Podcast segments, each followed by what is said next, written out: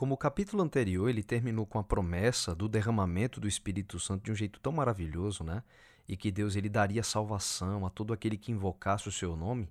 Agora o capítulo 3, e também é o capítulo final de Joel, ele inicia com a consequência disso tudo, né? Ele diz assim no verso 1: Naqueles dias e naquele tempo em que mudarei a sorte de Judá e de Jerusalém. Então, o Senhor explica que ele traria todas as nações em um julgamento por causa do seu povo, a quem essas nações todas tinham explorado, maltratado. Né? Ele, ele menciona assim nos versos 2 e 3: Congregarei todas as nações e as farei descer ao vale de Josafá, e ali entrarei em juízo contra elas por causa do meu povo e da minha herança, Israel, a quem elas espalharam por entre os povos, repartindo a minha terra entre si lançaram sortes sobre o meu povo, e deram meninos por meretrizes, e venderam meninas por vinho que beberam. Então, o último capítulo de Joel ele é dividido em dois grandes temas. Nessa primeira parte, a gente vê esses juízos de Deus sobre as nações que exploraram seu povo, porque a gente viu que no finalzinho do capítulo anterior foi feita uma promessa maravilhosa de restauração a partir do derramamento do Espírito Santo. Então chegaria o momento em que essas nações que tinham explorado o povo de Deus elas seriam julgadas. E a gente vê nessa primeira parte os juízos de Deus sobre essas nações. Ele diz assim no verso 12: Levantem-se as nações e sigam para o vale de Josafá, porque ali me assentarei para julgar todas as nações em redor.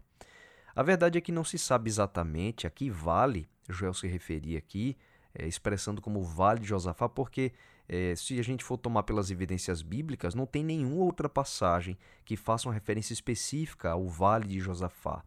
Mas talvez essa aplicação ela tenha relação com o nome Josafá, que em hebraico significa algo como Jeová é juiz.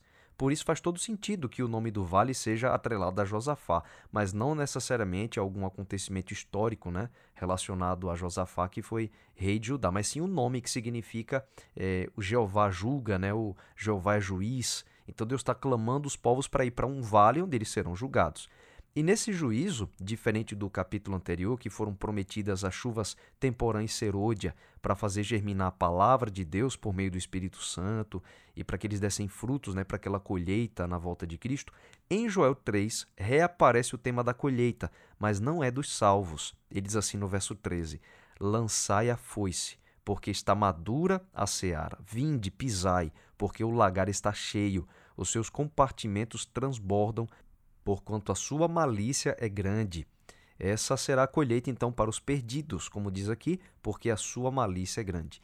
A gente vê que no discurso né, dado por Pedro lá em Atos, no capítulo 2, para explicar o derramamento do Espírito Santo no momento do Pentecostes, ele estava dizendo ali que aquele acontecimento era o exato cumprimento da profecia de Joel 2 e descobrimos a relação das chuvas temporã e serôdia, que Joel também fez referência nesse capítulo 2, como símbolos da obra do Espírito Santo, que primeiro faz a semente do evangelho germinar e começar a crescer a partir do Pentecostes, era a chuva temporã, mas que haveria uma obra ainda mais profunda, simbolizada pela chuva serôdia, que é o derramamento final do Espírito Santo. Ele completa então o crescimento dessas pessoas para a volta de Cristo a fim de que a imagem de Cristo com aquela foice na mão que aparece em Apocalipse 14, ela seja cumprida, representando Jesus, resgatando o seu povo na sua segunda vinda.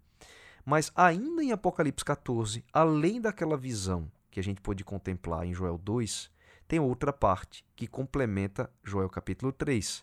Em Apocalipse 14, a gente vê que não era só Jesus que tinha uma foice na mão. Logo em seguida, João descreve o que ele viu assim: Apocalipse 14, dos versos 17 ao 19.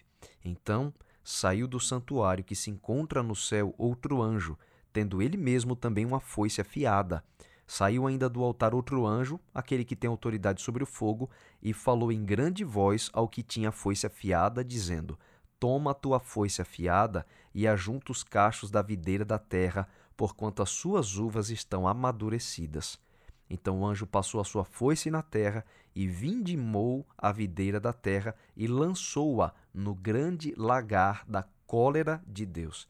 Então a gente descobre que Apocalipse 14, ele tem ambas as partes das profecias de Joel, tanto a foice do capítulo 2 representando a salvação por meio de Cristo, que faz a, a seara do Senhor amadurecer, está pronto para a volta de Jesus, quanto também no capítulo 3, uma outra foice que representa o momento do recolhimento dos perdidos, né?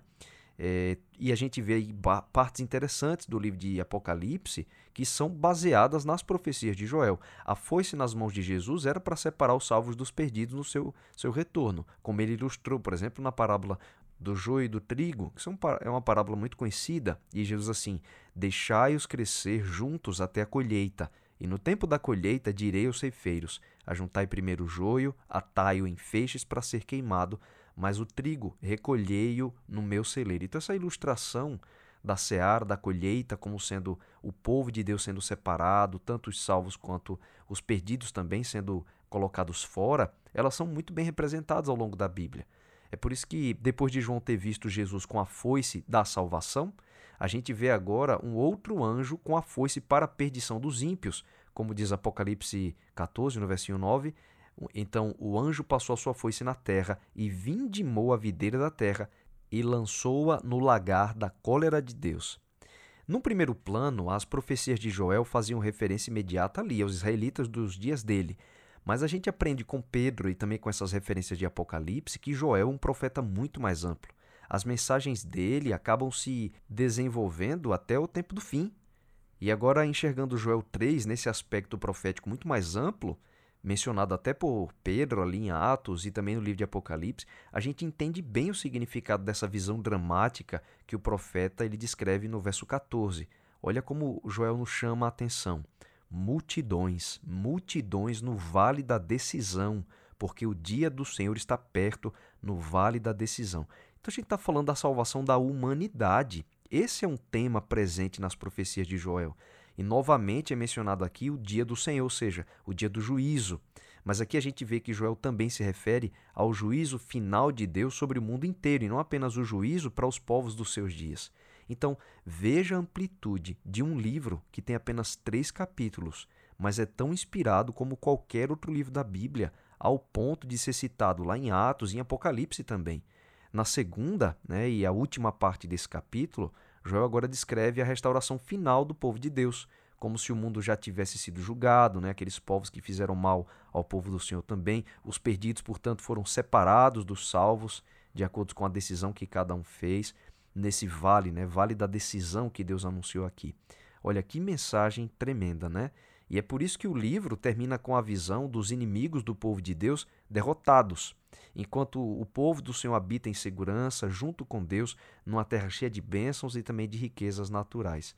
O povo de Deus, a quem Joel se refere, não é apenas o de ascendência judaica, né, ou as pessoas daquela época, mas na verdade são todos os salvos. A gente contempla nesse capítulo 3 a amplitude das profecias de Joel. Todos os que sonham que lutam para ir para Jerusalém celestial na volta de Jesus fazem parte dessas profecias. Como diz Paulo, nós somos o Israel espiritual de Deus hoje. E é para nós que essas profecias também são feitas. Hoje, nós estamos todos nesse vale da decisão que Joel mencionou aqui. E as escolhas que fizermos aqui é que determinarão em que grupo da colheita nós estaremos no final de tudo isso.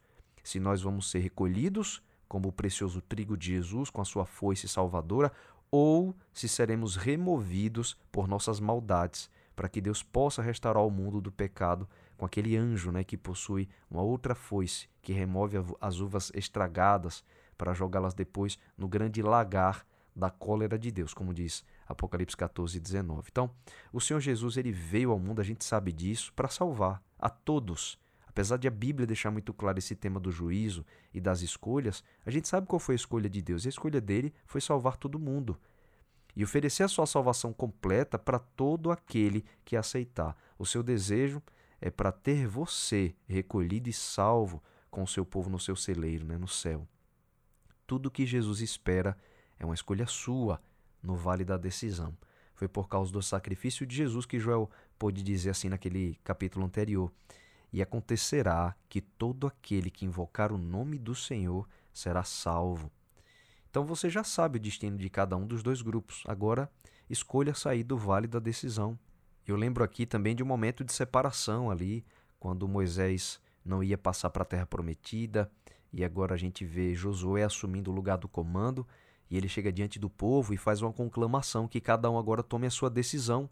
Ele diz: Olha, eu e minha casa serviremos ao Senhor, mas vocês escolham agora quem vocês devem servir. E ele ainda dá uma dica: Escolham, pois, a vida para que vocês vivam.